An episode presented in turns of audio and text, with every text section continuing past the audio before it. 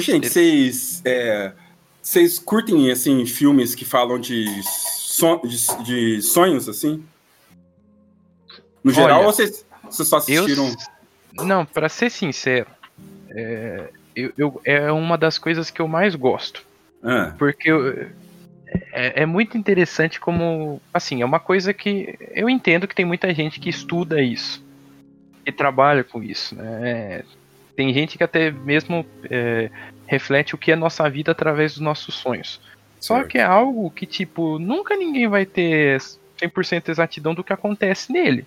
Ok, pode ter N estudos aí, científicos ou não, que podem demonstrar isso, mas, ao meu ver, é um dos temas mais interessantes para ser trabalhado. Eu fico fascinado com algumas coisas que eu acabo sabendo sobre, porque aí eu lembro do que aconteceu comigo, sabe? Eu falo, caramba... De fato, isso é possível, sabe? Uhum. É um tema que muito me interessa. Fala um filme de sonho que você gosta aí, Bi. Eu vou falar Origem.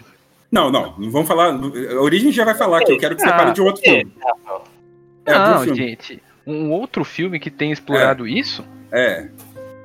Puxa, cara, eu assisti um de demônio, que o cara mata demônios dentro do sonho. Caralho, como chama esse filme? Demônio? Eu não lembro agora. Um filme que fala de sonho e é relacionado a suspense, terror, assim, é o Sobrenatural. Sim. O Sobrenatural, ele tem a... Eu vou esquecer agora o nome da atriz lá. A velhinha? A velhinha. A velhinha, ela é uma paranormal, vamos dizer assim, que ela é mais voltada nesse momento dos sonhos. E ela... É ficção, gente, é totalmente ficção. Ela entra nesse espaço do pensamento das pessoas para libertar os demônios que estão lá dentro. É muito legal. Essa é uma das melhores sagas de terror, inclusive, dos últimos anos. É produzida pelo James Wan, inclusive. E sim. É top. Acho que em inglês é Insidious. É Insidious, isso. Tem acho que 3 ou 4 capítulos. É muito um negócio bom, assim. É bem legal. Não é isso. Filme sobre sonhos. O Mágico de Oz é um filme sobre sonhos. No episódio passado. Sim, é um filme sobre sonhos. É um filme perfeito. Sobre sonhos. O remake do Vingador do Futuro é um filme sobre sonhos. Total Recall, né? Isso. Eu acho que é um dos meus favoritos pela temática. Como é o nome daquele do Tom Cruise lá? É o... Vanilla Sky. Vanilla Sky. Perfeito. Eu assisti esse filme. E tem um que é o meu favorito, que eu acho melhor até a Origem. E vocês vão me xingar. Mentira, não vão. Porque é do Studio Ghibli, que é o Vidas ao Vento. É um filme incrível, tem na Netflix, se você não assistiu. Assista. Que fala sobre sonhos e sobre a relação de uma menininha com a sua família através dos sonhos. Sobre a avó dela, que ela gostava muito e tudo mais, a avó dela falece e o contato que ela tem com a avó é através dos sonhos. É muito lindo, é incrível, é sério, é um dos meus filmes favoritos do Estúdio Ghibli. Eu pensei em um agora, mas não é sonho, é imaginação, aí não entraria. Não, mas fala aí qual que é. É um...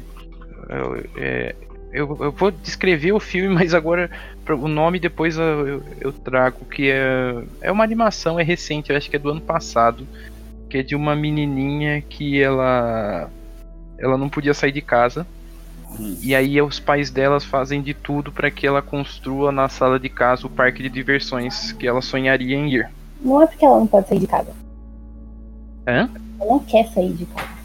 É, isso. Exatamente. Sabe qual que é, né? Sim, e aí... e aí, tipo, tem um determinado momento lá que ela tem uma excursão da escola, é isso, né, Dressa? Vai me corrigindo porque eu vou esquecendo parte dos filmes. É o da cabine, Rafa? Como? É o que da cabine? Que a gente ia na cabine? Isso. Eu esqueci o nome do filme, gente. Eu esqueci também, cara. Parque dos Sonhos, alguma coisa assim, né? Parque dos Sonhos, acho que é isso. Parque dos Sonhos. Isso. Eu não assisti esse filme, eu não conheço.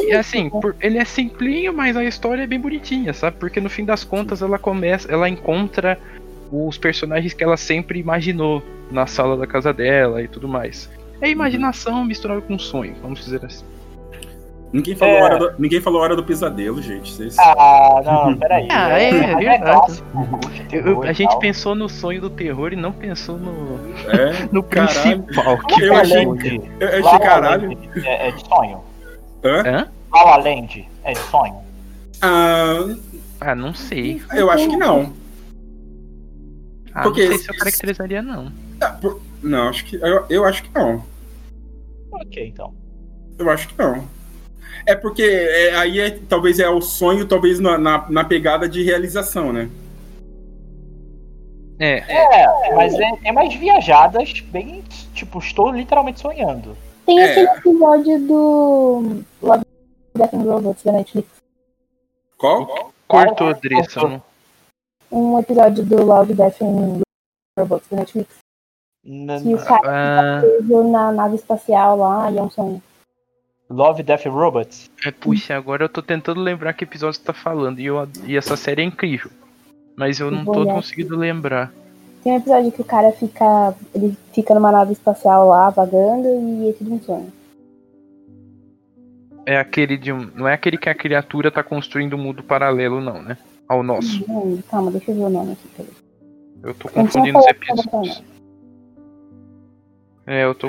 Mas, de fato, essa Love, Death and Robots é engraçado, né? Porque ela surgiu... Vamos fazer uma série de episódios de até 5 minutos. Eu falei, caramba, né? Legal.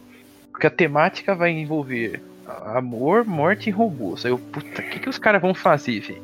Uhum. Aí depois, quando eles colocam... É incrível. É o episódio Para Além da Fenda de Áquila. Para Além... Vamos ver. Para Além da Fenda de Áquila. Ah, já lembrei. Nossa. É bom mesmo. E esse episódio, inclusive, é um dos que tem um gráfico mais próximo da realidade, né? Porque todos eles são animados, mas cada um no seu aspecto animado. Mas esse episódio é o mais próximo da nossa realidade, assim. Essa série aí, ela é produzida pelo David Fincher, né?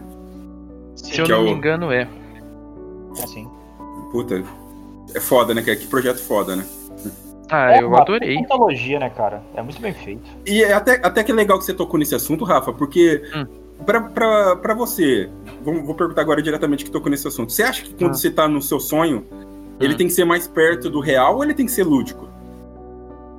Ah, depende do momento, eu acho. Eu acho que aí a gente tem... A gente pode ter situações... próximas da nossa realidade, dependendo da intensidade das coisas que estão acontecendo. Eu, particularmente, sou assim, abrindo pessoalmente a minha vida. Sim. Momento, essa é a sua vida. Uhum. Quando eu tô com uma situação... Arquivo confidencial, né? É. Quando eu tô com uma situação muito tensa no meu dia a dia, eu vou sonhar com algo muito próximo de mim. Algo que eu poderia tranquilamente fazer na manhã seguinte, sabe? Se, por exemplo, é algo que eu não faria normalmente, mas se eu despirocasse à noite, eu poderia fazer na manhã seguinte.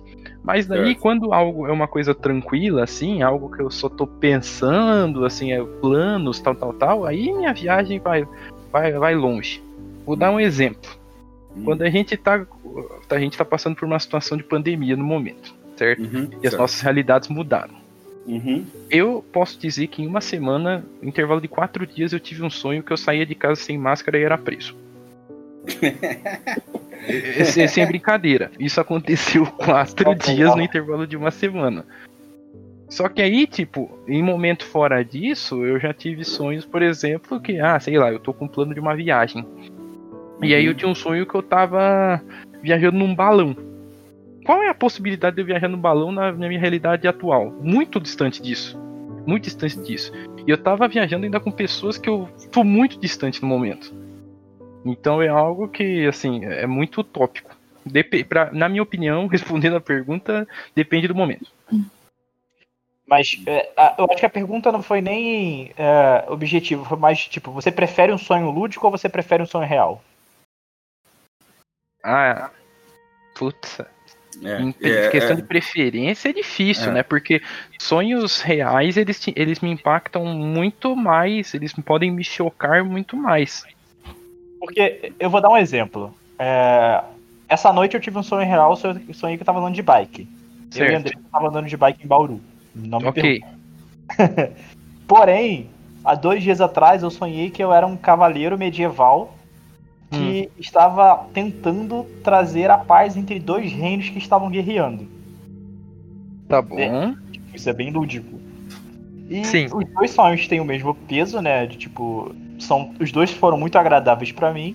Uhum. Só que se eu pudesse escolher pra sonhar sempre no lúdico, eu quero sonhar sempre no lúdico, porque o real eu posso realizar sempre. Sim. Pegar a bicicleta e andar com a Andressa, você pode fazer qualquer momento da sua vida. Exato. Exatamente. Agora, ser um cavaleiro medieval, não. Sim. Isso sim. Levando isso em consideração, tipo, pensando... Vamos tomar como exemplo o Mágico de Oz, por exemplo, a Dorothy, né? Que era a Dorothy, né? Sim. A Dorothy, ela tinha uma vida de merda e ela sonhava um lugar todo colorido, todo dourado, a cidade esmeralda, blá, blá, blá, blá, blá. Uhum. Porque ela queria ter alguma coisa melhor, é isso, né?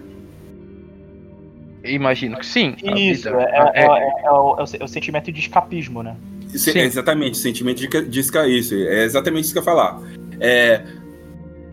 Então, necessariamente eu ter um sentimento de escapismo e ir para uma coisa mais lúdica, vocês acham que é mais...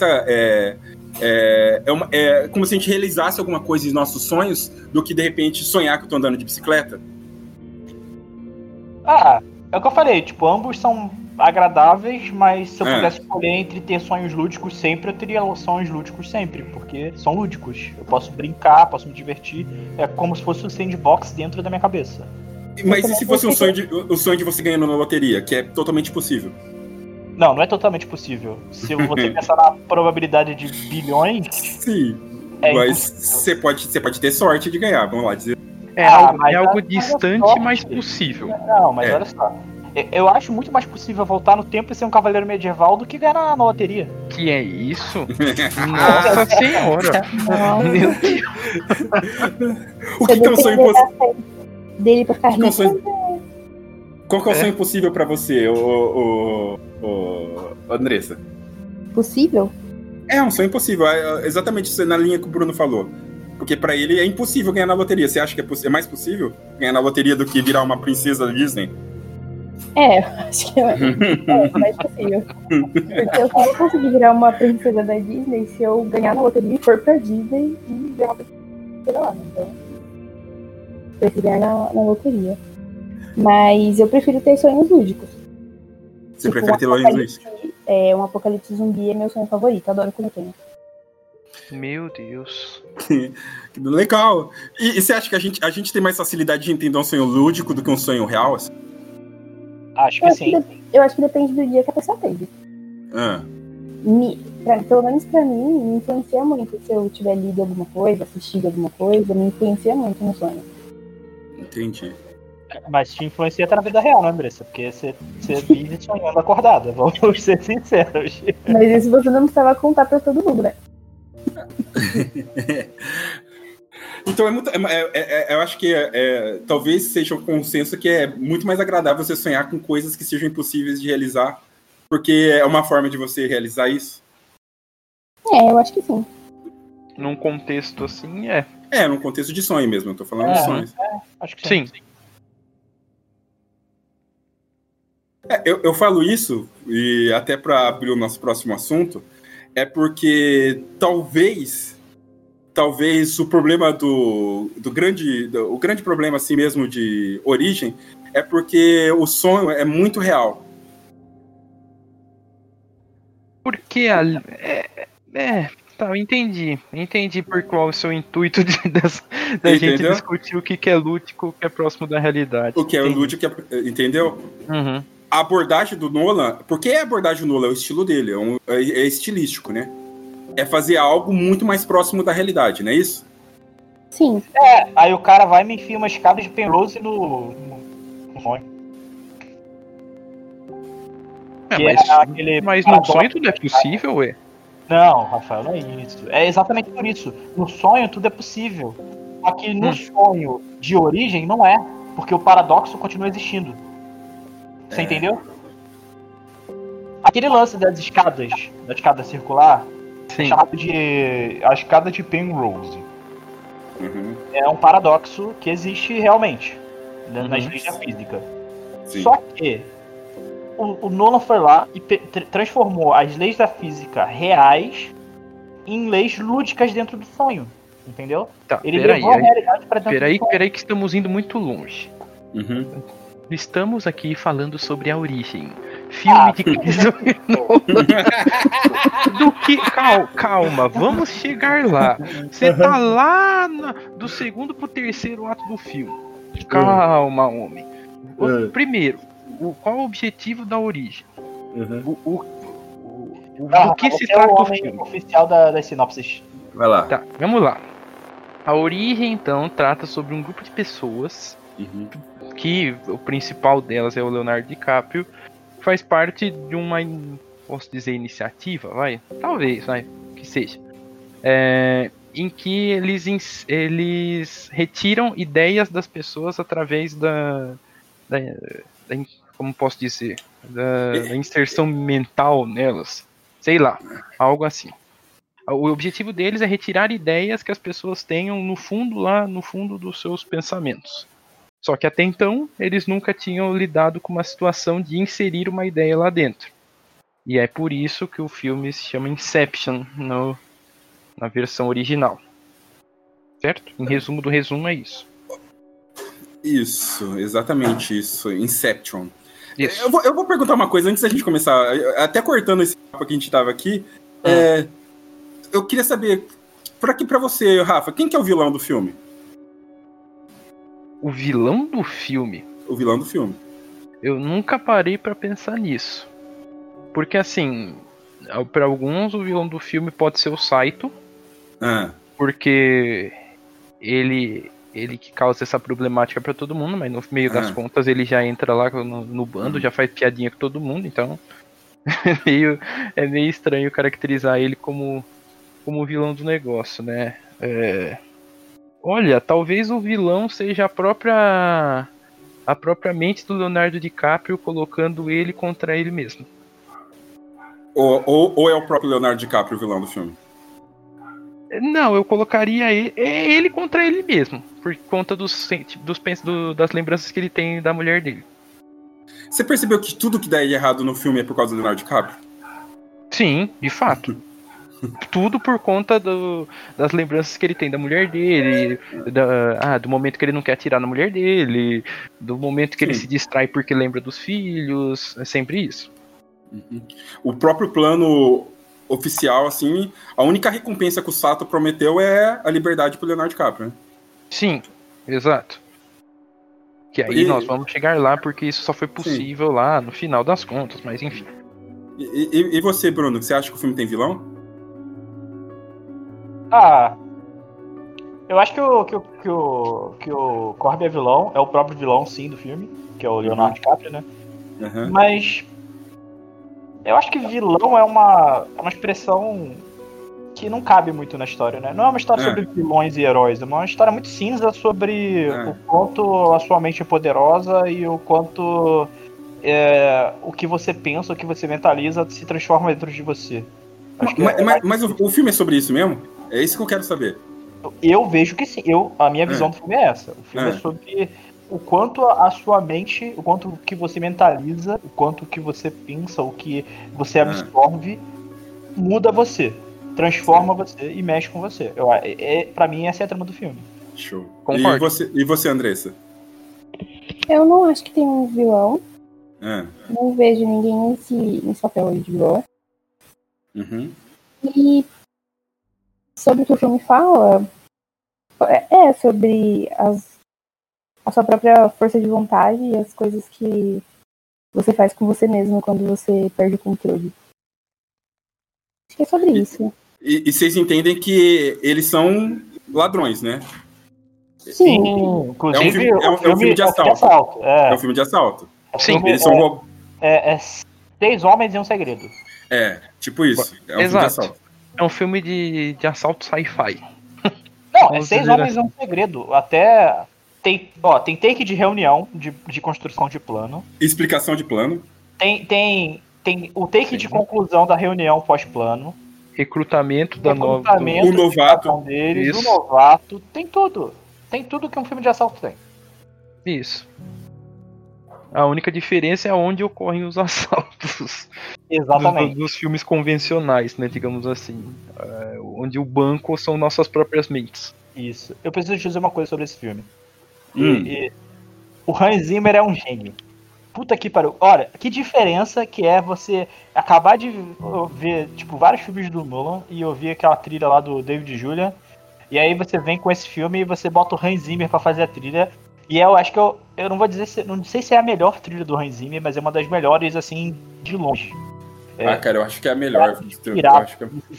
Essa trilha desde... Eu passei a colocar... Qual a melhor? É a do Rei Leão, né? O Rei Leão é a melhor trilha do Hans Zimmer, né? É, do Rei Leão também é muito boa, cara. É difícil, né? O cara é muito bom no que... Vamos fingir que Rei Leão tá em outro status, né? E aí... Já rendeu usado. É endeusado, cara. Essa é a melhor trilha do Hans Zimmer, cara. Puta que pariu. Uma trilha muito boa. Quando você vê aquelas cenas na praia, né? Que é o limbo lá, ou que seja, dependendo do momento que aquilo é mostrado. Aquela trilha, a trilha mais de ação que toca no momento que o furgão cai na ponte. Ah, cara, aquilo é incrível. De ação, incrível. Eu acho que o nome da faixa até se chama Time. Uhum. Isso, puta, mano, Time. Eu arrepio só de lembrar da trilha. Então, é muito foda essa trilha, mas ela não ganhou o Oscar. Ela perdeu pra uma trilha que é melhor que ela, incrivelmente, que é a trilha de A Rede Social. Puta, a trilha da Rede Social também é muito boa. Mas em compensação ganhou mixagem e edição, né? De som. Ganhou som, isso. A trilha de Rede Social... O que muda que é a trilha de Rede Social, ela acompanha a montagem do filme. De uma maneira mais digamos assim, competente... no sentido que de montagem junto com a trilha do que Inception, porque Inception também é uma boa trilha para ambientar as cenas. Só que a montagem de Inception, ela prejudica muito a trilha do Hans Zimmer, porque a montagem é mal feita, sabe, do filme. Tem os momentos que a montagem descola da trilha. Exatamente. Aí que talvez... Mas enfim, mas aí... Eu acho que é a montagem que descola da trilha mesmo, porque a montagem tem problemas, a trilha não tem problema, a trilha é muito boa, cara, a trilha é foda. Ela bate na gente assim, e tem aquele pum, assim, nossa, muito foda. E também a trilha da Rede Social é do maluco lá do Nine Inch Nails, né, cara? Que é outro monstro também, né? Ah, puta, é verdade. Cara, eu não lembro o nome do cara, mas eu sei que ele faz uns tututututu no meio do filme quando tem as cortagens. É o Trent Reznor. É muito foda isso, porque você olha e a cara do Jesse Eisenberg lá mexendo junto com a trilha sonora, você fala, caralho, o Mark Zuckerberg é muito louco, mas ele é muito louco por causa da trilha também. Nossa, que foda, cara. E não, as duas são competentíssimas, não dá, não, é até difícil falar qual que é melhor, acho que talvez seja questão de gosto, né? Pra mim é parte técnica. Eu acho que é o que realmente a montagem de A Rede Social acabou fazendo com que a trilha se sobressaísse na visão de quem. Na diferença, porque a qualidade dessa trilha é absurda, foda. Hans Zimmer, meu coração é seu. O Hans Zimmer, ele consegue deixar filme ruim bom, cara. Ó, ele fez eu assistir Fênix Negra inteiro. E sorrindo por a trilha. Porque toda vez que eu mudava a trilha, eu abria um sorriso e falava, caralho, é uma música mais foda que a outra. Cara, isso porque o Hans Zimmer falou... Agora eu entendi porque o Hans Zimmer falou que ia ser o último filme de super-herói que ele ia fazer a trilha. Ai, não sabia disso, não. Ele falou isso? Ele falou que não vai fazer mais trilha de filme de super-herói. Mas aí ele voltou pra Mulher Maravilha. Ele voltou pra Mulher Maravilha? Voltou. Nossa senhora. Tá bom. Enquanto tudo bem. Aí, eu agradeço. Ele leu o roteiro do Mulher Maravilha e falou, bom, esse aí não vai ser tão ruim quanto o outro, então beleza, tá. Antes de entrar no aspecto que eu queria falar pra vocês, o que vocês acham da atuação desse filme? Que é uma coisa que me incomodou um pouquinho. A atuação? Eu gosto muito. Eu acho que depende de quem estamos falando. Eu acho que a atuação é um elenco bom, só que tem, tipo, 2 ou 3 pessoas que são muito boas, o resto é muito ruim. É muito ruim. E talvez seja a pior atuação do Leonardo DiCaprio em um filme grande. Eu não acho que é a pior, não. Eu acho que é a pior, cara. Eu acho que é pior. E não é questão de achismo, é questão, tipo, você falar que, tipo, desde 2006, ele é indicado todos os anos, seja pra qualquer prêmio, Screen Actor, Globo de Ouro, Oscar, desde 2006, todos os filmes que ele fez, ele foi indicado algum ano. Justamente no ano de Origem, ele não foi indicado nem pra MTV Awards, cara, como filme. Sim. A crítica não gostou da atuação do Leonardo DiCaprio. Eu não acho a atuação dele ruim. Uhum. Mas não é tão boa quanto o Léo que a gente tá acostumado. Ponto. Sim, tá muito abaixo do Leonardo DiCaprio, né? Mas não é ruim. É tipo. O cara tá no top nível... 1 e o top lá embaixo. Quem é a melhor atuação? A melhor atuação? Uhum. Eu tenho dúvida entre o. Do Saito. O Saito. Eu ia falar isso. O Saito, pra mim, é o melhor cara, a melhor atuação do filme. Eu gosto muito do Saito, eu acho a atuação dele muito boa. Foda. E do personagem do Tom Hardy, esqueci o nome dele também. Isso, do Tom Hardy é incrível também. Agora, que atuação merda a do Joseph Gordon-Levitt, hein? Meu Deus! Sim, isso de fato é... Amigo, é fraco. Ele conseguiu ficar pior do que ele tava em Cavaleiro das Trevas Ressurge. Mas o personagem dele ali só tá pra explicar, né? Ele fica 35 minutos seguidos explicando, né? Mano, até... Não, mas, Neto, pelo amor de Deus, até no momento que, tipo assim, fala, vamos encenar a cena de você caindo da cadeira, é ruim. É ruim. Não, mas a melhor cena do filme é dele, né? Que é a cena do corredor. Mas aí não é atuação. Em questão visual, sim. Movimentação. Em questão visual, de fato, é a melhor cena, mas eu concordo que... Quando ele para dialogar, tem os seus poréns. Ele é muito travado, né, cara? É uma pena. E a Ellen Page, cara? O que você quer, Ellen Page? Eu não gosto dela. Eu não gosto de nenhuma atuação da Ellen Page. Pra mim, a pior coisa de Umbrella Academy é ter que olhar pra cara da Ellen Page. Que isso, cara? Que maldade no coração. Reclamando dela. Mano, ela é muito péssima. Muito mesmo. Ela tá bem ruim, cara. Ela é tão ruim... que eu fui tentar jogar Heavy Rain, que é aquele jogo lá que ela participa, ela faz atuação de voz, e a atuação de voz dela é ruim. Não dá, cara, não consigo atuar essa mulher. Eu acho... não me incomodou, não. Eu, assim, falando dela como um todo também, no filme, ok, ela... Tem, pra mim, a parte mais que me incomoda é no final, quando ela... quando ela se joga lá. Quando ela se joga da janela lá. Que aí, assim, cara, ok, veio... Novela mexicana.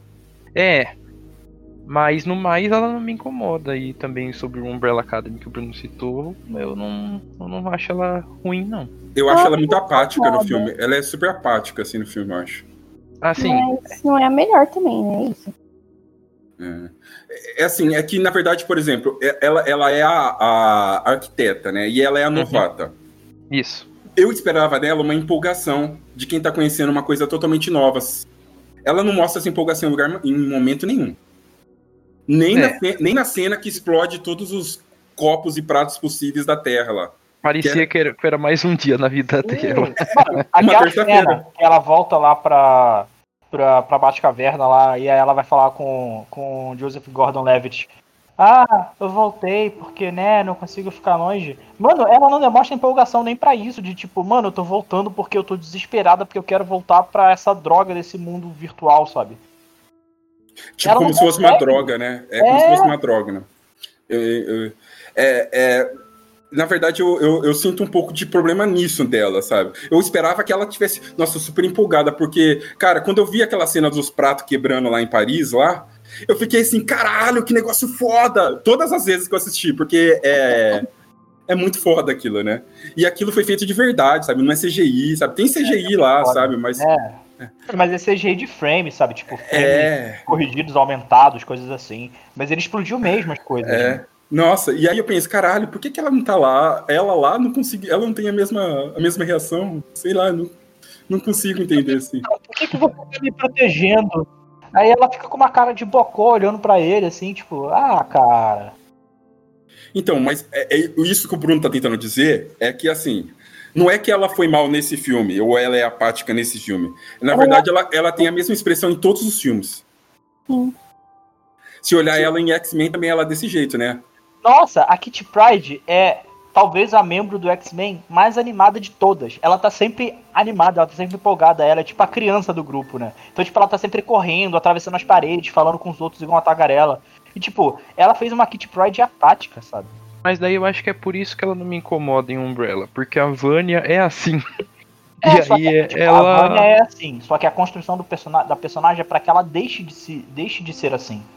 E aí no momento que ela deixa de ser assim, ela não deixa. Ah, não, mas ela é diferente na segunda temporada. Mas daí é outro contexto. É outro contexto. Tá. Então, mas aí não parece que no caso de Umbrella é mais assim, vamos achar uma personagem, uma atriz que seja apática o suficiente pra fazer a Vânia?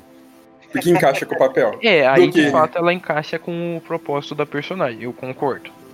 Mas porque, eu entendi assim, que a ideia de aí seria que a arquiteta fosse uma pessoa irreverente, inventiva e empolgada e surpreendida pelas coisas. Porque a arquiteta, no caso da construção do roteiro, é uma pessoa que eles conhecem tipo, num espaço muito curto de tempo, porque eles precisam fazer essa missão muito rápido. Então tinha que ser uma pessoa que seja muito boa. Ela demonstrou que ela é boa desenhando o labirinto lá pra ele e tal, depois construindo e tal. Beleza, show. Mas ela tinha que ser uma pessoa que seja muito empolgada pra não querer de momento nenhum sair daqui lá, pra ela aprender muito rápido, sabe? O Leonardo DiCaprio fala muito isso no filme, sabe? Uma hora ele fala assim, nossa, nunca vi uma pessoa aprender tão rápido. Mas, tipo assim, só mostrou ela entrando uma vez. Não mostrou o processo, sabe? Sim, ela só foi importante no momento de recrutar e explicar para as pessoas o que seria a arquitetura de um sonho. Sim. Mas na hora do vamos ver, ela não... E qual que é a função dela no decorrer do plano?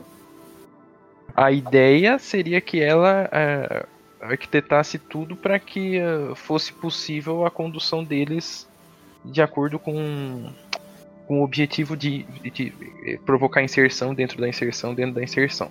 E vocês viram ela fazer isso? Mas ela não ia... Quando eles estão saindo pra viajar, ela não ia na viagem, né? Ela só montou o espaço do sonho e ela ia ficar. Ela só vai pra tentar ajudar o cara lá contra a esposa dele. Os resquícios da memória. Porque ela foi enxerida naquela hora. E aí depois disso ela acaba... Eles meio que mudam a função dela na história a partir daí. Porque o nome, a personagem dela, assim, pra mim, na hora que aparecer, falou Ariadne, pô, beleza, já entendi, que é ela que vai ajudar o Leonardo DiCaprio. Porque na mitologia grega, a Ariadne é a que ajuda o Teseu, não. Teseu. É o Teseu a fugir do labirinto do Minotauro. Isso, dando fio vermelho, que a gente falou disso lá em Dark, né? A gente já falou disso lá em Dark. Sim. Fecha o episódio sobre Dark. As mesmas quatro pessoas. Assistindo as mesmas coisas, maravilhoso. E falando as mesmas coisas, né? Nossa senhora, as pessoas já estão de saco cheio de ouvir a gente. E que é a brincadeira do fio vermelho, blá blá. E, teoricamente é ela que ia ajudar o Leonardo DiCaprio de alguma forma, né? Mas vocês acharam que ela ajudou o Leonardo DiCaprio?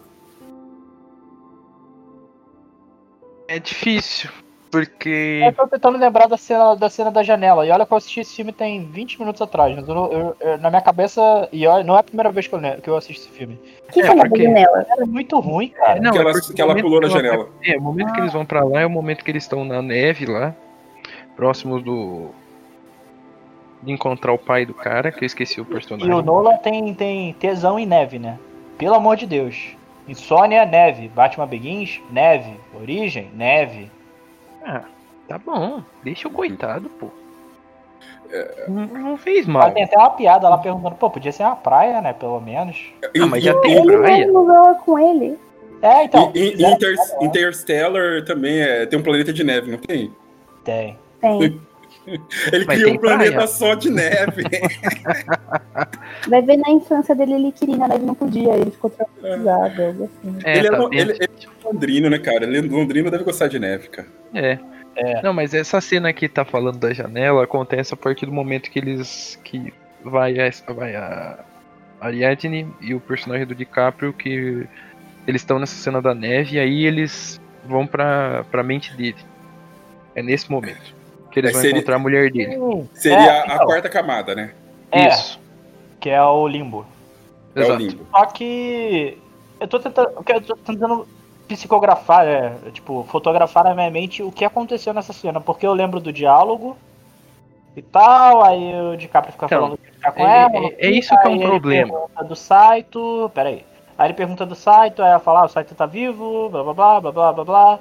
E ela não faz nada, realmente, ela não faz absolutamente nada. Mas é o que eu tenho que concordar. Hã? Que cara? Ela empurrou da janela. Pela janela. O cara que não resgatou. Não entendi o que você falou. Picotou tudo. Ela empurra o cara da janela. Naquela cena. Ela dá o chute. Ela só dá o chute. Janela, tal, mas a gente não tá falando em cima do cara. Eu tô falando do Leonardo DiCaprio. Tipo, ela não muda ele. Ela não faz nada pra realmente salvar ele do labirinto que é ele preso dentro do mundo dos sonhos. Ele faz isso por conta. Ele se dá conta disso. Sozinho. Ele faz sozinho. O papel dela, que é a Ariadne, se a inspiração do Nolan é realmente o conto do Minotauro, alguma coisa ficou perdida no meio do caminho, porque ela realmente não salva ele do labirinto. Ele se salva. A personagem dela, se ela não existisse no filme, o filme aconteceria do mesmo jeito. Exatamente. Se o Joseph Gordon-Levitt lá fosse o arquiteto, tivesse essa função, já tinha resolvido. E digo mais, o Joseph, ele tinha um traço emocional com o Leonardo DiCaprio. Seria talvez muito mais impactante ele puxar ele do que ela. Sim, muito possível mesmo.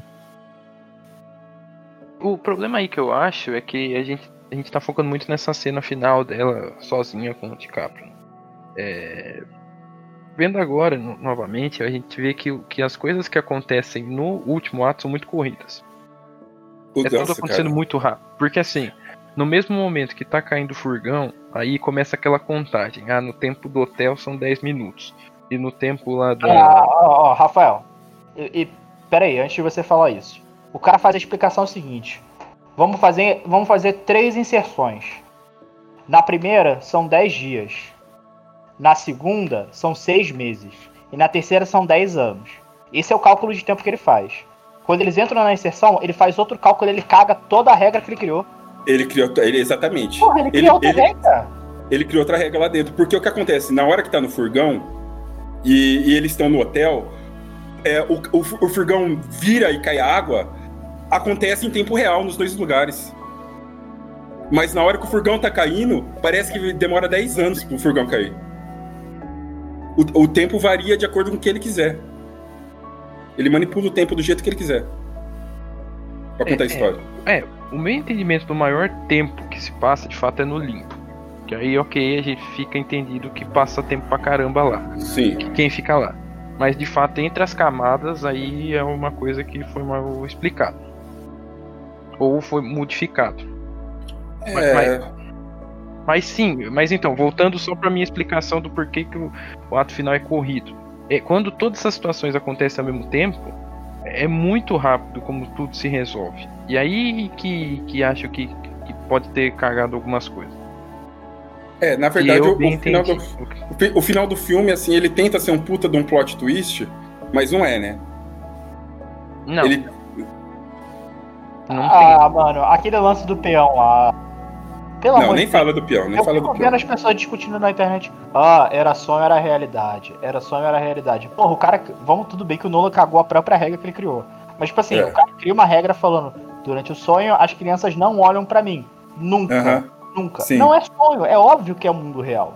Tá explícito. O peão só tá girando lá porque ele botou uma puta força no peão. É só isso. E outra coisa que eles mesmos explicam durante o filme que as pessoas não percebem. O peão não é totem do Leonardo DiCaprio. Exatamente. É da mulher. E ele explica que quando você pega o totem de outra pessoa, o objeto perde valor. Avalia. Então, ele podia estar girar eternamente lá. E inclusive, esse peão, ele funciona diferente que os outros totens, né? porque qual que é a magia do totem das outras pessoas? É que eles são totens falsetas, né? Tipo, o do cara é o dado, que é mais pesado de um lado. Então, quando ele joga, ele sempre cai o número 6, né? Se um arquiteto for criar isso, o dado vai cair em qualquer número. Então, o dado viciado. A ficha de pôquer do cara lá que tá escrito errado. O da menina qualquer mesmo é uma peça do jogo de xadrez. É uma peça de jogo de xadrez, só que ela é oca. É o bispo, acho. Ela é oca, então ela é mais leve que as outras peças. Então, tanto é que o Leonardo DiCaprio pede pra ela, deixa eu ver sua peça. Ela falou, não deixo. Você não pode saber qual que é o truque da minha peça. E aí ele dá parabéns pra ela, e na cena seguinte ele já explica como funciona o totem dele. Se as pessoas não podem saber, por que ele explica como o totem dele funciona? Porque o Nolan queria explicar pro público. Exatamente. Mas por que ele não fez isso 5 minutos antes? Sabe? Tipo, explicava antes como é que funcionava o totem, explicava pro público direito e depois fazia. Eu acho que esse filme tem uns problemas de roteiro bem crônicos, assim, né? Sim. É complicado. É um filme muito divertido de assistir, principalmente por causa das cenas de ação. Tipo, aquelas cenas de gravidade e tal, de câmera... Nossa, é maravilhoso. São muito maneiras.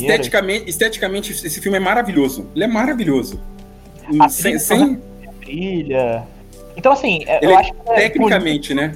Isso, ele é bonito, ele é gostoso de ouvir, né? Mas aí, quando você presta atenção no roteiro, quando você procura detalhes, aí ele falha. Eu tava conversando com a Andressa que ele tem 2 problemas, assim básicos, que me incomodam muito, que ele quebra a regra, né? Que ele primeiro essa estrutura de filme de assalto, a gente entende quando ele monta a equipe dele é muito boa, são pessoas que altamente especialistas em tudo que elas fazem, né? Inclusive a ponto de colocar o Tom Hardy lá dentro do escritório do cara, o cara investigar os trejeitos do padrinho do cara, né? Todo mundo concorda isso, que a equipe é muito boa. Sim. Só que aí quando eles entram dentro do sonho, automaticamente ele já descobre, puto, o cara era treinado. Como que ninguém descobriu isso? E o Cobb até briga com o personagem do Joseph lá, falando, você tinha que saber disso e tal. Sim. Aí ele, eu não pesquisei. Então, caralho, os caras pesquisam trejeito do cara. Tipo, ele quebrou a regra pra gente ter mais uma emoção. Entendi por que é isso. Com a galera correndo atrás deles ia ter um pouco mais de emoção, né? Beleza. Mas aí eu te pergunto, se o personagem do Joseph fosse o novato, funcionaria, porque ele era o novato, é a primeira missão dele, ele errou. Mas ele não é a primeira missão. Tem até a cena que o DiCaprio vai encontrar o Tom Hardy, ele fala que tá com esse personagem do Joseph na equipe, ele até pergunta, mas você ainda tá com esse cara? Então assim, a impressão que eu tenho é, eu concordo que em questões de assalto temos que ter uma equipe perfeita, mas tem que ter o ponto fora da curva para criar uma emoção. Não, sim, mas por que não a novata? Porque exatamente, esse é o meu ponto. Não, mas a gente não precisa ter sempre o novato se ferrando. Não precisa ter sempre. Só que a regra do Nolan é, eu vou pegar filmes clássicos de assalto, vou usar a mesma estrutura. Se eu vou usar a mesma estrutura, o que eu entendo assistindo é, beleza, esse cara tem uma função, esse cara tem uma função, esse cara tem uma função. Cada um tem a sua função. O extrator. Isso, se o personagem do Joseph já tinha trabalhado com ele em várias outras missões, que é o que ele tinha dito, por que ele errou nessa missão? Por que ele não errou em outras? Ele errou em outras? Quem disse que ele errou em outras? Eu não acho que isso eu discordo que isso seja um problema. É uma quebra de regra. Eu discordo que isso seja um problema por conta de influências em referências em outros filmes desse mesmo gênero. Que nós temos que manter esse cara sendo bom. E ele não pode errar. Porque assim, então, eu tenho outras... Você não percebe que dentro do filme, o Joseph é o cara mais preocupado com as regras? Num primeiro momento, sim. Porque é ele que faz todas as explicações, é ele que, por exemplo, que explica pro Saito, que explica pra personagem da Ellen Page, da Ariadne. Ele que fala que a inserção não é possível. Isso. Exatamente. Ele é o cara que entende tudo que tem que ser feito, né? Ele é o técnico da inserção. Então, mesmo imaginando dentro da própria regra do filme, ele é o especialista. Sim. Em teoria, e por que ele errou, então? Se ele é o especialista. Por que quem errou não foi a personagem da Ellen Page, que é a novata? Podia até ser. O problema é ele errar, gente. É isso que é o problema. Ele ter errado não modificou as outras questões. Modificou. Não, que modificou, Rafa. Você criou uma regra, você apresentou para o espectador um especialista e meia hora depois, uma hora depois, você colocou aquele cara que você falou que era o melhor da equipe, o mais técnico da equipe, a fazer uma coisa errada. Ô, Rafa, qual que é a maior dificuldade do filme? Quando eles estão dentro dos sonhos. Não é os caras correndo atrás dele, aqueles Sim. bandidos militares. Por que existe aquilo lá? Porque o Gordon errou. Então só existe essa dificuldade porque o Gordon errou. É. Então, quer dizer, toda a motivação do filme... Não toda. Vou falar a segunda dificuldade que tem no filme, que é o cara que é o tiro que o Saito tomou. Sim. Por quê? Porque eles falaram lá atrás que você tomou um tiro, você morreu, você volta. A partir do momento que ele entrou no sonho, a regra mudou. Peraí, não é bem assim. Na verdade, ele pode tomar um tiro e ele não morre. Porque ele pode ir pro limbo. Mas eles só falaram depois que tá todo mundo no sonho. Antes essa regra não existia.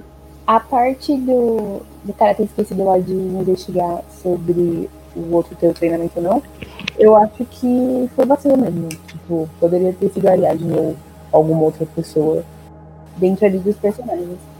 Mas a parte do site, eu acho que faz um pouco mais de sentido, porque eles mesmos brigam por causa disso ali dentro, por não conhecerem essa questão. E aí eu acho que isso acontece porque eles nunca fizeram uma viagem com tantas camadas. Sim. Não, eu concordo. Eu acho que a parte nunca tinham feito uma inserção, como o próprio personagem do Joseph falou. Mas o problema não é... Mas isso não interfere na inserção. Não, mas assim, a parte do limbo, da explicação do sedativo deles criarem essa nova regra, não é um problema, porque não é uma regra que anula a anterior. Eu acho que é uma regra adicional. Ela anula a anterior, né? Porque não, na regra anterior, o cara volta pra outra camada. Anula. Mas nessa versão, eles estão usando um sedativo muito forte, porque eles vão pra várias camadas, coisas que eles não tinham feito. É uma regra nova e é adicional porque ela tá dentro do contexto do que foi construído do personagem químico. E aí eu entendo ela, eu discordo da forma que como ela foi apresentada, Sim. mas é ok, ela funciona. O que não funciona é realmente o personagem do Gordon. É, porque na verdade, assim, se não tivesse nenhuma complicação militar, ninguém ia tomar um tiro. Exatamente. Então, tipo assim, a questão do sedativo, foda-se. Mas o personagem do Gordon ser o técnico da equipe, ser demonstrado como técnico o tempo todo e errar logo em seguida é um problema. E aí é um problema de roteiro e de construção de personagem. Eles poderiam ter deixado isso pro... que faz o padrinho. Sim, o Tom Hardy. Ele que foi lá pra estudar os trejeitos e não sei o quê, então poderia ter sido um erro dele, talvez. Ele é o falsificador, né? Exatamente. Sim. Exatamente. Acho que se fosse ele que tivesse errado, poderia até dar um tom de dubiedade do personagem, de você ficar duvidando daquele personagem, sabe? Tipo, poderia até se tornar uma trama mais interessante. Só que aí quando você coloca o personagem do Joseph pra fazer esse tipo de coisa, você atrapalha o desenvolvimento dos personagens. Eu vou fazer um transporte, por exemplo, pra outro filme. Eu sei que não é legal isso, mas vamos pensar. O personagem do Tom Hardy, ele é tipo Matt Damon no filme 11 Homens e um Segredo. E o Joseph é tipo Brad Pitt. Você não viu o Brad Pitt errar, mas você viu o Matt Damon fazer cagada pra caralho. Mesmo o Matt Damon sendo bom no que ele faz. Poderiam usar...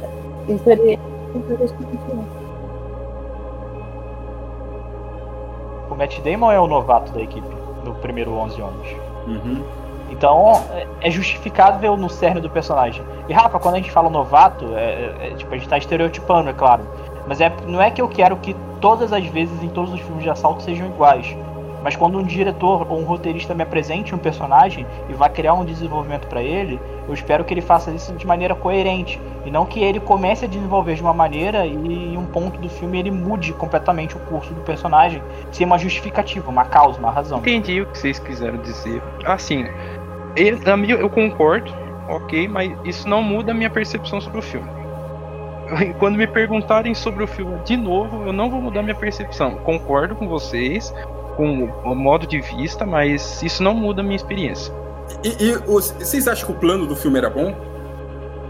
Ah, o plano é legal. O plano é legal, eu acho que funciona. É o típico plano de... usando estereótipos de novo, mas é o clássico plano de filme de assalto, né? A equipe vai lá, tem que invadir um local, ou dois, ou três, ou vários simultaneamente e tal. Acho que funciona, né? Ok. Sim. E a história do Leonardo DiCaprio... O background do Leonardo DiCaprio, ele contribui com a história, com a trama do filme? De alguma forma, assim?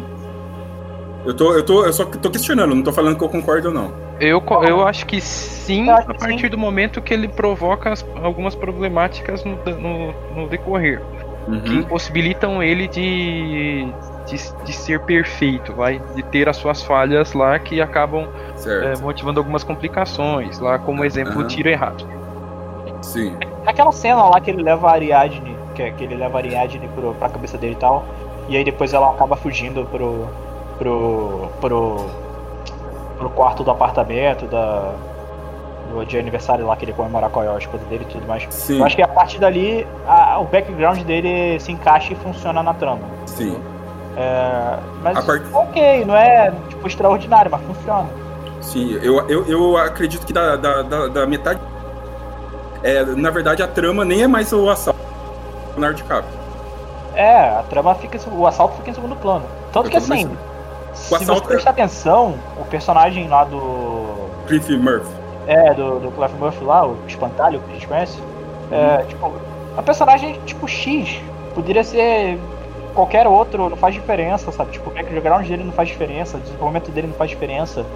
A relação dele com o pai, a partir do momento que ele abre do cofre, tipo, não faz diferença nenhuma, tipo... Se eles fossem realmente entrar num sonho pra pegar, sei lá, a senha de um cofre criptografado de verdade, funcionaria do mesmo jeito. Então, esse é o meu ponto agora, por isso que eu perguntei.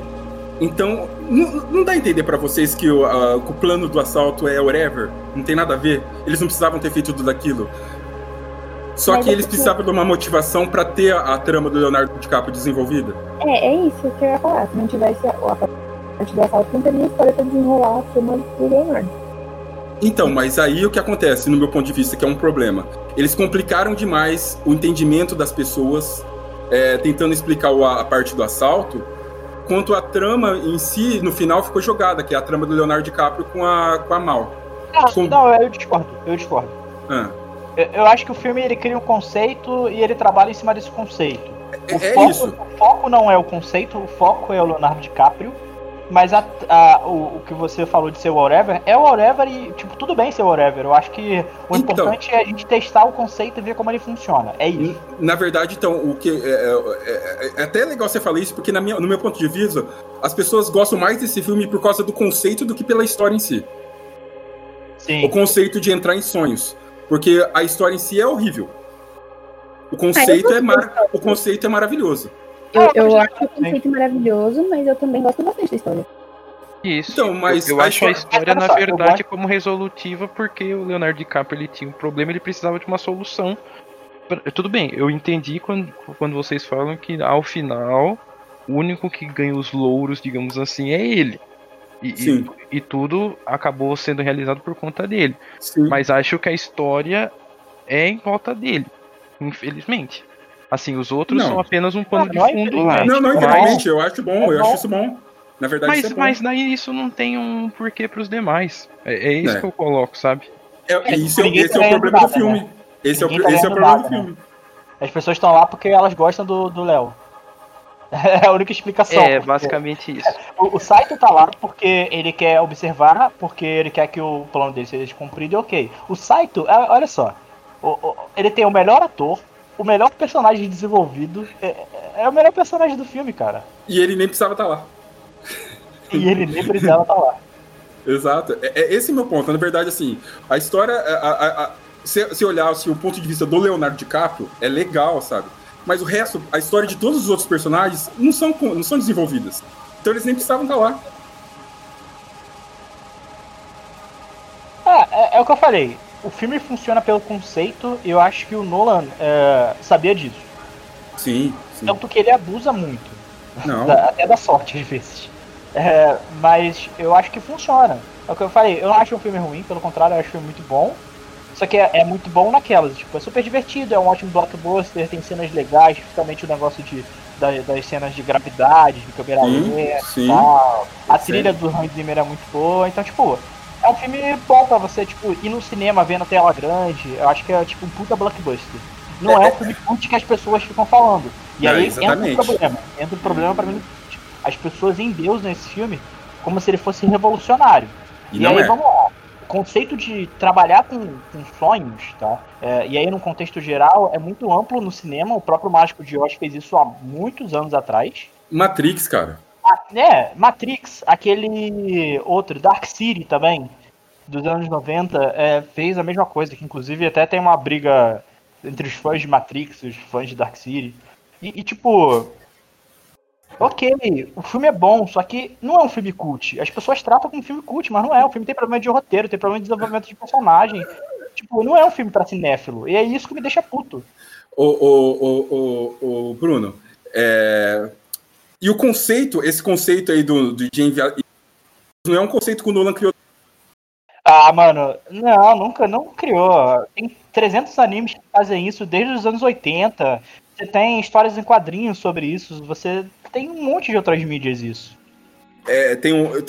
Inclusive tem uma história de quadrinho dos irmãos Petralha, do Tio Patinhas, na verdade, né? Que é exatamente a mesma cena de construção. Eles com um negócio na cabeça, um entrando no sonho do outro, tomando o negócio. É exatamente o mesmo conceito. Tem o Páprica também, Páprica... é copiado e colado a algumas cenas. Até enquadramento, né, da cena, aquela cena do espelho da Ariadne, inclusive a personagem de Páprica tá com a roupa vermelha, igual a Ariadne. Sim, mesma roupa, franja, tá igualzinho. Eu tenho uma dúvida, um questionamento, na verdade. Hoje, qual a fonte que vocês usam mais como referência pra saber assim? Eu sei que isso é errado, cada um tem a sua opinião e tudo mais.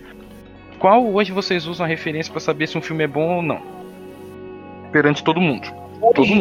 Hoje em dia, eu converso com vocês, porque eu conheço o gosto de vocês, e com vocês eu falo de dinastia no geral, eu conheço o gosto de cada um, eu sei o que um acha melhor, o outro acha pior, e eu conversando com o site em geral, com as pessoas, eu entendo se eu vou gostar ou não, se vai me agradar ou não. Então, mas eu queria entender uma coisa que você tá perguntando, Rafa. Você tá perguntando como que eu sei se o filme é bom, ou como eu sei se eu gosto do filme. Não. Porque são coisas... que assim, por exemplo, sei lá, você conheceu um filme hoje.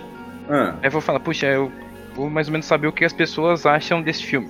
Aonde que você veria? O que você primeiramente perguntaria pra nós? Ou você veria em algum lugar? Não, o meu modus operandi, se eu não assisti o filme ainda, eu olho no Rotten Tomatoes. Beleza. Agora, ok, nós temos como referência duas bases. Hoje o Rotten Tomatoes e o IMDb. Eu tô colocando isso agora, independente da minha opinião total, tá? Por que esse filme é top 13 geral no IMDb?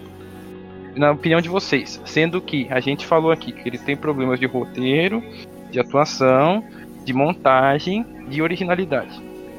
Por que vocês acham que ele é top 13? Ô Rafa, esse filme, se eu não me engano, esse filme aí ele tem 86% no Rotten Tomatoes. 87, isso aí. 87, obrigado. Me fala, o que você confia mais? Em opinião de crítico, que é quem vota no Rotten Tomatoes, ou onde pode votar?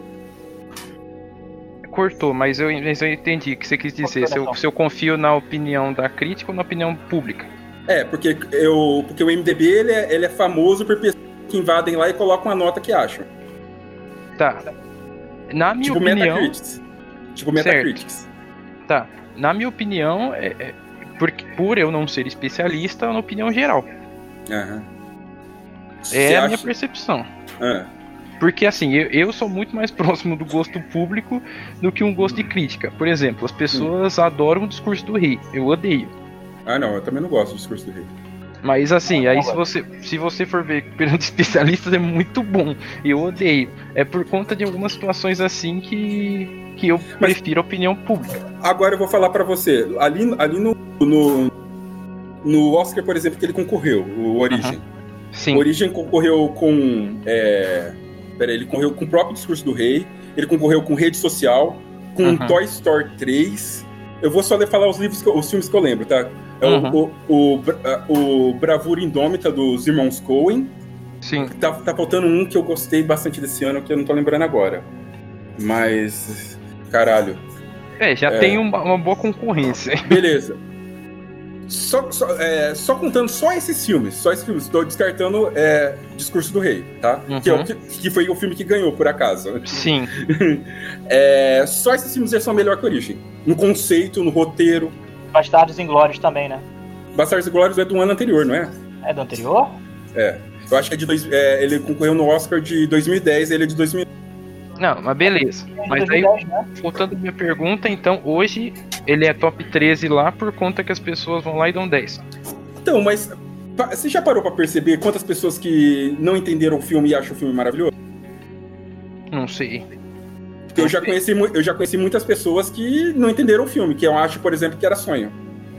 E eu acho que tá bem claro que não é sonho no final. Não, pra mim é evidente isso. Mas tudo bem, ok, posso dizer que na primeira vez que assisti no cinema pode ter ficado aquela dúvida, ok, na segunda vez não. Sim, não, na segunda vez ficou claro, juro. Mas então, novamente, tô falando independente da minha opinião tudo mais do que a gente discutiu aqui.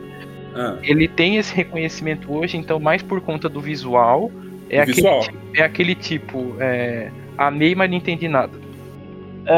Eu posso falar? Eu tenho uma opinião bem clara porque esse filme tem uma nota tão alta no IMDb. Uhum. Primeiro porque o Nolan vinha numa ascensão muito grande em Hollywood. E isso, quando você fala dos críticos em geral, você está colocando que as pessoas têm uma banca e tem já filmes que elas são, vamos colocar assim, mais fáceis de aceitação por eles. Certo. Bom, o Origem entra muito nisso. Segundo, certo, porque é um... entre aspas, um conceito inovador em Hollywood, né? Por mais, sim, que ele beba muito de Matrix e de outros filmes, foi a primeira vez que fizeram um blockbuster sobre essa temática. Sim, e a terceira é porque o elenco é muito bom, né, cara? Você tem um elenco bom, você tem uma trilha boa, e aí por mais que o filme tenha problemas de roteiro, tem muita gente que dá 10 pra ele por causa do conceito. O conceito é tão bom que garantiu essa nota tão alta pra esse filme. Certo. Isso é o que eu penso. Eu acho que o filme, ele é muito bonito, gente. O filme é maravilhoso tecnicamente. Ele ganhou o Oscar de efeitos visuais, ele ganhou o Oscar de som, de edição, e ele ganhou mais um Oscar. Eu não sei qual é. Foi fotografia. Fotografia. Cara, a fotografia desse filme é maravilhosa. Gente, não dá pra falar que esse filme não é um filme bom nesse sentido. Eu acho que ele, tanto mais se parar pra perceber, olha só como o filme é problemático. O Nolan nem foi indicado pra melhor diretor esse ano. Ninguém fala do Nolan como diretor esse ano. Nenhum ator do filme foi indicado pra nada esse ano. Pra melhor ator, ator coadjuvante, nada. O que me faz pensar que o conceito é muito melhor que o filme. E as pessoas dão nota alta nesse filme por causa do conceito dele, não por causa do filme. Entendi. Bom... eu vou ver então ele, agora toda vez que eu ver um top que ele tá contido, eu vou ver como uma falha histórica então. Não, não é falha histórica. É uma falha. Não, mas sabe por quê, gente? É porque pra mim, assim, eu vou, sinceramente, após aqui, antes daqui, esse filme segue sendo um dos meus favoritos. Lógico. Independente de tudo. Mesmo se ele fosse ruim, mesmo se ele não é ruim. Eu entendo que ele tem seus N defeitos, isso é fato, todo filme tem. Uhum. Mas, assim... Hoje eu vejo ele do lado de Forrest Gump, Star Wars, o Império Contra-Ataca, à frente de Senhor dos Anéis, à frente de Matrix. Uhum. Assim... E você acha que esse filme é melhor que esses outros que você falou? É melhor que Matrix, que Senhor dos Anéis? Que o Duas Torres e que Matrix é. Na minha opinião. Mas aí você não tá falando de gosto? Meu top 3 é Batman vs Superman, Rafael. Então, você tá falando de gosto. E eu tô falando que o IMDB é gosto. Não é técnico, é gosto. Entendi. Bom, entendeu? Entendi. Mas então, ok. Então, hoje, pelo Rotten, qual que é o melhor filme que existe? Vocês sabem? Eu acho que é o Cidadão Kane. Ah, tá explicado. Eu acho que é o Cidadão Kane. Eu acho que é aquele do... Caraca, eu vi tem pouco tempo isso. Cadê? Top 100? Cara, eu não sei, eu não sei. Mas, por exemplo, eu vou falar por outro site de crítica, o Metacritic. Sim. No Metacritic, a nota do Origem é menor que de Interstellar, cara. Eu vou te falar uma... Olha só que ofensa pra Origem. A nota de Origem é menor que de Dark Knight Rises, que é um dos piores filmes do Nolan. Esse filme de... o top 1 do Rotten é o Gabinete do Dr. Caligari. Ah, beleza. Filme bom. Acho que dá 10, exatamente. Não faço ideia que filme é esse. Que isso, Rafa? Não conheço. É, terror. Terror, cara. É muito bom, cara. É um dos melhores filmes de terror que você já vai assistir. Ele não, é diferente, né? Mas é bom. É, preto e branco, anos 20, né? Mas é muito bom. É bom demais, cara. É bom demais. Entendi. O resumo da ópera que eu tenho é: entendi que de fato o filme tem suas oportunidades, sim, assim pontuadas em alguns personagens e conceitos que são apresentados, que infelizmente não são bem trabalhados da forma que deveriam. Uhum. O visual se prevalece muito além do que tudo. Acho que é contexto geral aqui que o visual do filme, ele é muito o visual, áudio, enfim, é muito além do que tudo. Mas pra mim isso é que sendo bom. Não, mas a gente não tá falando que o filme é ruim. Eu acho o filme bom. Eu não acho que o filme... Eu só não acho que o filme é essa Coca-Cola toda. Vamos dar nota, então. Vamos dar nota, que aí a gente decide o que é bom e o que é ruim. André, você tá quietinho. Tá bom. Qual a sua nota do filme? Eu só tô escutando vocês aqui discutindo, tô achando muito engraçado. Vamos lá, qual a sua nota pro filme? É 5. Beleza. Rafael, qual a sua nota? 5. Netão? 3,5. A minha é 4. Média vai dar os 4,5 de novo. Isso. Querendo ou não. Ou seja, a gente chegou à conclusão de que é um filme muito bom. É um filme bom. Ele tem os seus problemas, e aí eu acho que o problema do Nolan são os fãs. É igual Jesus Cristo. É maravilhoso, mas os fãs... cara, assim, quando a gente começou essa saga, a gente falou, é porque assim... Tudo bem, nós vamos chegar nesse momento. Mas pra mim, Batman Cavaleiro das Trevas é ótimo, independente das suas inspirações, referências e tudo mais. E eu também adoro Origem. Aí se eu falar, os dois estão no meu top 5. Você é Nolete. Gente, eu como falei no passado, eu tô nem aí pra quem dirige. Sinceramente, cara. Se me falar que o Zé da Esquina fez um filme e eu adorar esse filme, ok. Eu, assim, não tenho esse apego com o que o diretor faz. Se o Nolan fizer um filme hoje que for de uma temática que eu vou odiar, não vou assistir por ser dele. Porque fala, eu gostei tanto dos filmes dele, agora eu vou assistir esse. Não é isso que vai me prender a ele. Ô Rafa, você não entendeu até agora que o Nolan faz todos os filmes iguais? Isso eu entendi. Isso eu entendi a partir do que eu aprendi com vocês. Mas eu digo que isso não vai mudar o meu gosto de falar, eu sou fã desse cara. Mas você não acha que você gosta desse cara justamente por causa disso? É, eu falo isso agora. Não. Você gosta do Cavaleiro das Trevas, você gosta do Origem, você gostou do Memento, você gostou do Tio. Não, eu gostei do Memento, mas não é o meu filme que eu vou dizer como favorito. Uhum. Eu coloco o Grande Truque também, não. Também não entra como os meus filmes favoritos da vida, assim. Eu coloco a Origem e o Cavaleiro das Trevas... No top 5. Sim, mas eu não tô falando que isso é igual. E tem mais algum diretor com 2 filmes no seu top 5? Não. Então você gosta mais de Nolan. Você não gosta de Nolan. Mas eu não sou fã dele. É isso que eu tô tentando explicar. Não, porque, você é fã do estilo dele, Rafa. É que parece que não, porque você não se apega com o nome. Mas o estilo estético, o jeito de contar a história, o jeito de fazer reviravolta, é um jeito que te atrai pra assistir filme. Não é isso? Talvez pode ser. Então, mesmo que você não ligue se tá escrito Nolan no final, você gosta dos filmes que o Nolan faz. Eu acho que assim, muito do que... Por que eu gosto muito da Origem? Foi pelo que eu expliquei no início desse podcast, que o tema me chama muito a atenção. De fato, quando há algo relacionado a sonho, a um mundo intangível, é algo que me chama muito a atenção da forma que é trabalhado. Por isso que eu gosto de Westworld, por exemplo. Por que eu gosto do Cavaleiro das Trevas? Porque, ok, vocês vão me crucificar, mas até então... como um filme solo do Batman, na minha opinião, foi a forma que eu mais fiquei impactado. Pode ter sido pelo Heath Ledger, pode ter sido muito possivelmente graças a ele, e ainda bem. Mas, na minha opinião, como fã do personagem, até então foi uma das melhores representações que eu vi e que mais me impactou. Então foi por conta da temática. Eu acho que nem foi por conta... Eu concordo, né? Então, quando você diz que, beleza, tem a mesma estrutura, isso pode ter me levado a gostar dele. Sim, sim. Mas eu acho que foi muito mais a temática que me atraiu. Eu posso mudar minha opinião até o fim dessa nossa saga, mas até então é isso que me leva a crer. Porque até então, é assim, eu tô mais surpreendido positivamente com o Nolan, até reassistindo, porque eu acho que eu gostei mais dos filmes, talvez, depois que assisti, do que necessariamente é como... Como que eu posso dizer, cara? Na verdade, hoje eu acredito que o Nolan, eu consigo entender mais o Nolan que eu entenderia há um tempo atrás, porque esse exercício é muito bom, até para conversar com vocês, sabe? Uhum. Eu percebi que, por exemplo, algumas coisas me incomodam, entendi por que algumas coisas me incomodam muito em alguns filmes do Nolan. Eu entendi mais isso, entendeu? Sim. Eu entendi que, por exemplo, essas coisas de explicação dele me irrita, mas me irrita que eu só não tava contando igual o Bruno, sabe? Quantas vezes ele explicou no Grande Truque.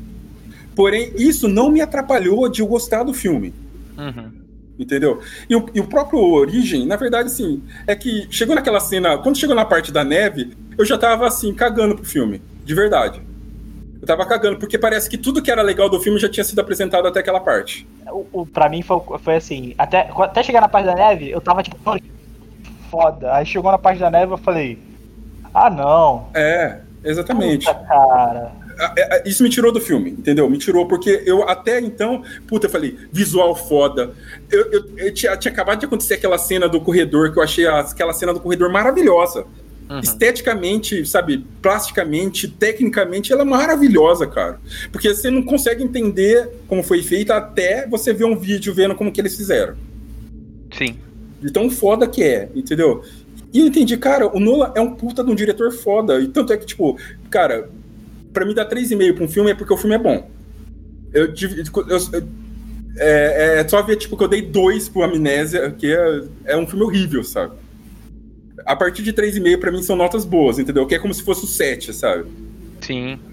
E... Hoje, eu acredito que eu gosto mais do Nolan do que quando a gente começou a assistir esses filmes, entendeu? Me deu vontade de ver o Nolan dirigindo um 007 quando eu assisti a Origem pela segunda vez. Cara, eu acho que talvez ele faria um 007 muito bom, cara. Eu também acho. É o tipo de filme que é a cara dele. É a cara dele, cara. Tanto que assim, na hora que partiu pro plano... que ele começou a parte da neve e eu tipo, comecei a sair um pouco do filme, eu comecei a pensar mais no filme, né? Tipo, eu saí dele e comecei a pensar a cabeça crítica do... E eu fiquei pensando, eu falei, puta, poderia ser um James Bond aí, né? Poderia ser um filme sobre assalto, mas um filme do 007 sendo perseguido ou algo assim, funcionaria. Eu acho que seria... É que ele deixou de ser um filme de assalto e virou um filme de ação, né? É, exatamente.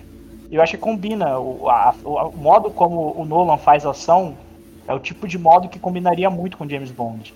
Eu acho que até por ele ser britânico, existe essa possibilidade de acontecer um dia. Eu espero que aconteça. E assim, eu vou dizer que até pra entender, Bibi. Quando eu falo assim que eu não gosto do filme, eu não gosto do filme. Esse filme eu gosto. E eu acho que é um puta de um filmão. Só que eu não acho que ele seja um filme pra falar que é o top 13 do IMDb, nem fudendo.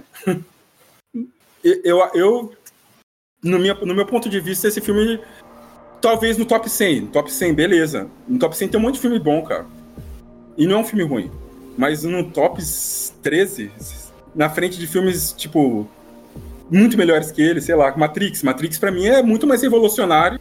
Esse filme é uma cópia de Matrix, gente. Sim. Ele é uma cópia de Matrix. Como que ele pode ser tão revolucionário quanto Matrix, sabe?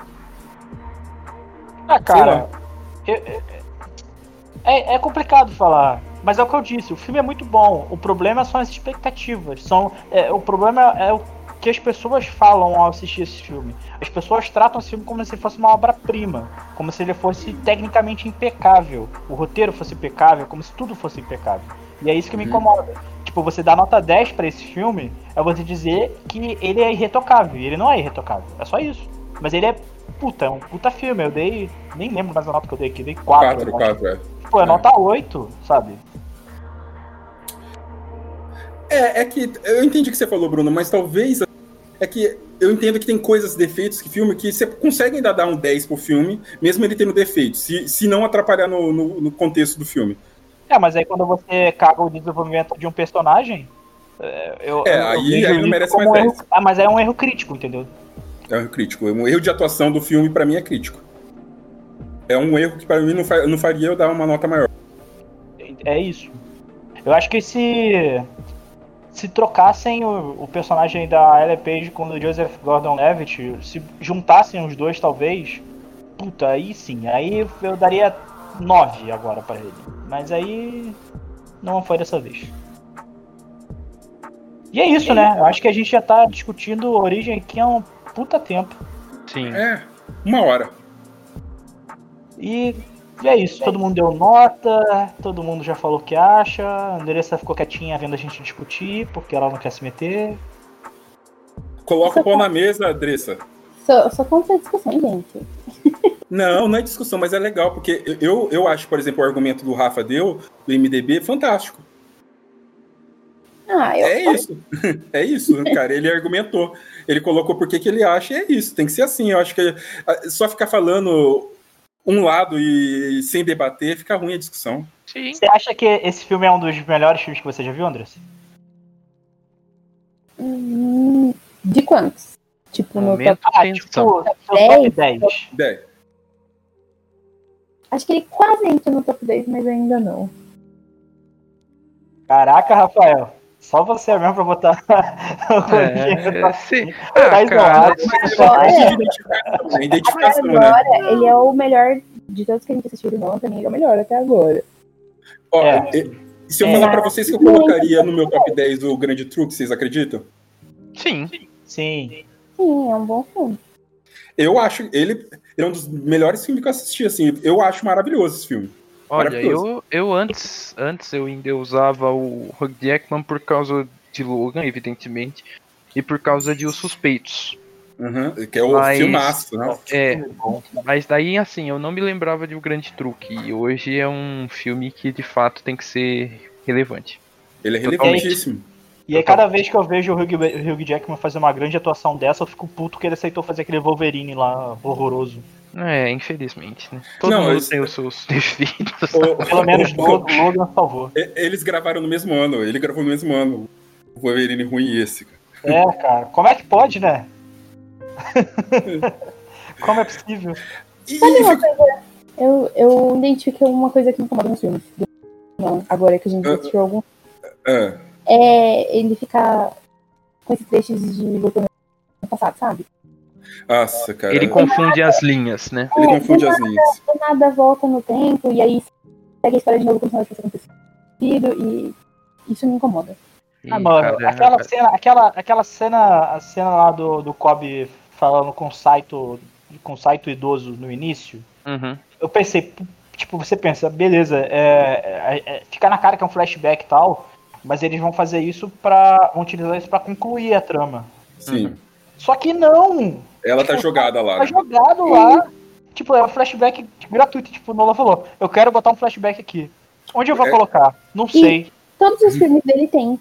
Todos. Exatamente. Não tem um que a gente assistiu até agora que não teve. O The Fallen começa com flashback, o Memento começa, o Insônia começa. O Momento é um flashback. Então... Sim, é um filme de flashbacks, né? E é o que ele melhor usa, né? O Grande Truque, na verdade, começa com flashback também. Não, pera. Começa no tribunal. Ele começa do meio. Começa sim. Isso. É verdade. É verdade. Cara, eu acho que é por isso que eu gosto de Westworld e vocês nunca vão gostar. Tá explicado, cara. O Westworld é do irmão dele, né? Então, é isso. Tá explicado por que você gosta tanto. E tá explicado porque eu sempre durmo vendo Westworld. Qual que é o seu filme favorito até agora, Bruno? Grande Truque. E o seu, Andressa? Origem. Do Rafa eu nem vou perguntar. Mas sabe o que é engraçado? Se assim, se você me perguntar qual foi o seu filme que você mais se divertiu vendo através dessa maratona, eu não vou falar a origem. Eu qual vou falar foi? O Grande Truque. Foi, cara. Porque foi o filme que eu mais me encantei. Porque a origem eu já sabia como é que é. Foi ver mais uma vez pra ver detalhes, mas sim. Ver o Grande Truque foi algo que falou, nossa, por que eu não vi direito esse filme antes? Sim. É algo assim. Talvez foi o que mais surpreendeu, talvez. Isso. E é louco porque todos nós já tínhamos assistido antes. Sim. E o que mais me decepcionou foi o Insônia, infelizmente. Esse aí eu já falei que eu vi que não existe. Quando eu vi que era, nossa, o Patino, Robin Williams, que da hora. Não. Tristeza. Nossa, esse é lá, tá vendo? A gente termina mais um episódio e mais uma vez a gente constata: Insônia é o pior filme até agora. Até agora é o pior filme. Não, vamos acabar com esse clima de funeral, porque o próximo é a trilogia do Batman. Uhul! O personagem é qual, pelo menos? Round 1. Esse vai render, mas tá bom. Como o Neto comentou, isso é extremamente válido. Eu acho que é justamente esse o objetivo. Eu acho que é esse que é o objetivo mesmo. Enriquece, né? Até porque, assim, eu falo pra você, eu aprendo cada dia com vocês, cara. Porque, assim... Eu também. Eu nem... Hoje, por exemplo, eu falei, eu assisti ontem o Origem, né? E... Uhum. Sabendo, por exemplo, que eu sei que você já tinha falado que são os filmes favoritos da sua vida, né, Rafa? Uhum. Eu tentei assistir de outro modo, entendeu? Sim. Tanto é que algumas coisas que talvez das outras vezes que eu assisti eu não tinha percebido, principalmente em questão de visual, assim, cara, esse filme é espetáculo, cara. Não tem como não ficar impactado assistindo esse filme, cara. Uhum. Então eu acho assim... A cena lá que foi copiada depois do Doutor Estranho é muito boa, né, cara? Então, a cena e o pior é que sim, lá, né? Se você olhar hoje aquela cena da rua, do Doutor Estranho é muito melhor que a da Origem, só que ele só existe por causa da Origem. Exatamente. Exato. Exatamente. O próprio Scott Mederson falou que ele se inspirou na Origem pra fazer aquela cena de legal. Essa eu não sabia, mas de fato são cenas muito irmãs. Então. São bem irmãs, sim. Bem igual. É isso mesmo. Então, a tecnologia no Doutor Estranho era muito melhor, né? 6 anos de diferença. Então. Isso sim. Bom, é isso aí. Eu tô empolgado pro próximo. Eu tô também. Sim. Eu quero ver a trilogia do Batman com outros olhos. Melhor Batman. Não, peraí. Melhor Batman é uma coisa muito foda pra você falar agora. Você pode falar, os filmes são bons. Você pode falar que é o melhor Batman pra você, sim. É o melhor Batman pra mim, aí eu aceito. Não, é o melhor Batman, ponto. É isso. Por que você acha que é o melhor Batman? Eu não sei. Dos filmes que eu vi do Batman, pra mim é o melhor. Você assistiu Batman Retorno? Assisti. Mas então, a Andressa comentou um negócio legal. Dos filmes do Batman que eu assisti, é o melhor. Mas é o melhor Batman ou é o melhor filme? Ah, boa. Agora o Rafa entrou num ponto. É o melhor Batman ou o melhor filme? Eu não sei, eu acho que eu preciso assistir todos os outros filmes do Batman. Porra. Agora eu gostei. O Rafa foi fundo, cara. Não, é porque isso aí, cara. Sabe por quê? Eu confesso que assim, eu já tô dando um spoiler do próximo episódio. Mas quando a gente começou Dinastia, uma das primeiras discussões que a gente teve foi sobre Batman. Porque todo mundo adora o Batman, cara. Você pode não gostar muito dele, mas você pode gostar. Enfim, e aí a primeira discussão foi, não, Ben Affleck, o Christian Bale, não sei o quê. E aí eu não entendia por que as pessoas metiam tanto pau no Christian Bale, porque eu adorava o Cavaleiro das Trevas. Só que aí depois eu entendi por que eu gostava tanto do Cavaleiro das Trevas. E não foi por causa do Batman. Mas daí... Rafa, eu acho que, por exemplo, você vai se surpreender com as notas de Cavaleiro das Trevas. Possivelmente. Talvez você se surpreenda. Porque... Possivelmente. E do eu já adianto que esse filme é top 10 do IMDb, é top 4 no IMDb. Esses caras são maconha, não é possível. Mas, enfim, sério? Vamos deixar, sério, é top 4, bicho. Não, tá na frente de lista de Schindler, mas tudo bem. Não fala isso. Não fala isso, velho. Não fala isso. Bom, não, esse filme é bom, cara. Esse filme é bom. Esse filme. Não, a trilogia é boa, cara. A trilogia é boa. Só que ela só não é muito boa por causa da conclusão, mas a trilogia é boa. É verdade. E, assim, eu entendo quando vocês falam que é o melhor filme do Batman e tal. Não é o melhor filme do Batman pra mim, porque eu gosto muito do Batman de 89, principalmente do Retorno. Sim. Eu acho que como filmes do Batman são os melhores. E o meu Batman, personificação do Batman favorita é o do Ben Affleck, porque é a mais próxima dos quadrinhos pra mim. Sim. Só que eu entendo, porque são bons filmes. Eu gosto, eu implico com vocês. Não todos. O último não é um bom filme. Não, a gente vai chegar lá, calma, eu tô fazendo uma média juntando os três. Caraca, bicho, vocês estão percebendo? Esse episódio vai dar o que falar, velho. A gente tá pegando 15 minutos de origem pra falar do Batman, que nem é o episódio dele. Pra vocês saberem, o próximo episódio vai ter meia hora a mais, pelo menos, porque a gente vai falar dos três filmes. Pelo menos, sim. Uma tacada só. E já foi uma hora, só um pouquinho. Só que eu tô vendo que a Andressa vai ser o que eu fui em A Origem. Eu que vou ficar quieto, observando, e a Andressa que vai defender o filme. Mas tudo bem, vamos ver o que vai acontecer até lá, né? Eu tô pegando de vontade de assistir Batman Begins de novo, cara. Porque faz tempo que eu não assisto. Eu assisti, acho que também faz tempo. Os filmes do Batman, desses do Nolan, acho que o que eu menos assisti foi o Origem. Também. O Begins eu vi de novo ano passado. No fim do ano passado. O Batman fez 80 anos ano passado e eu tentei assistir quase todos os filmes do Batman. Ah, eu lembro quando você fez isso mesmo, eu lembro disso aí. Eu parei justamente no Begins, eu não assisti os outros dois, que bom, porque agora eu vou ter a oportunidade de reassistir. Mas eu acho que eu quero assistir os filmes de antes.